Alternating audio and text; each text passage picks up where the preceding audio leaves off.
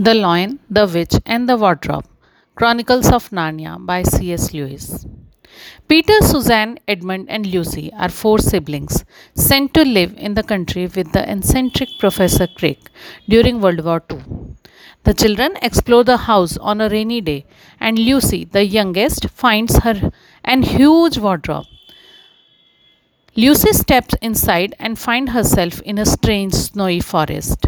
Lucy encounters the faun, half goat and half man, who is surprised to meet a human girl. Faun tells Lucy that she has entered Narnia, a different world. Faun invites Lucy to tea, and she accepts.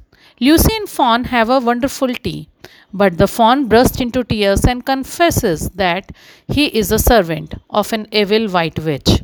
The witch has enchanted Narnia so that it is always winter and never Christmas.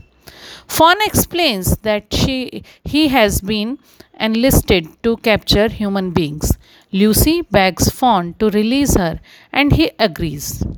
Lucy exists, exists Narnia and eagerly tells her siblings about her adventure in the wardrobe.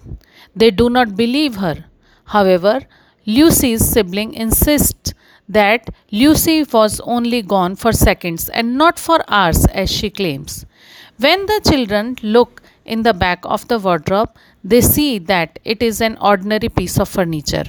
Edmund teases Lucy about her imaginary country until one day when he sees her vanishing into the wardrobe.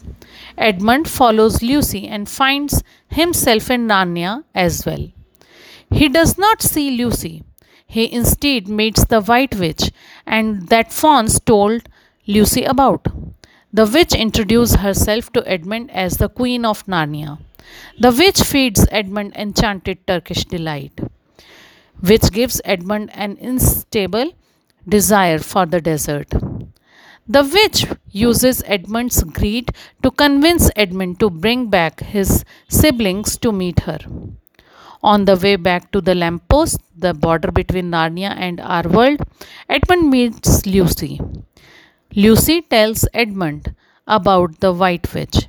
Edmund denies any connection between the witch and the queen. All Edmund can think about is his desire for the Turkish delight. Lucy and Edmund return to Peter and Suzanne back in their own world. Lucy relies on Edmund to support her story about Narnia. But Edmund merely tells Peter and Suzanne that it is a silly story. Peter and Suzanne are worried that Lucy is silly, so that they talk to Professor Crick. The professor shocks Peter and Suzanne by arguing that Lucy is telling the truth. To know more about the story and adventure of Narnia, children read the Lion, the Witch, and the Wardrobe by C.S. Lewis.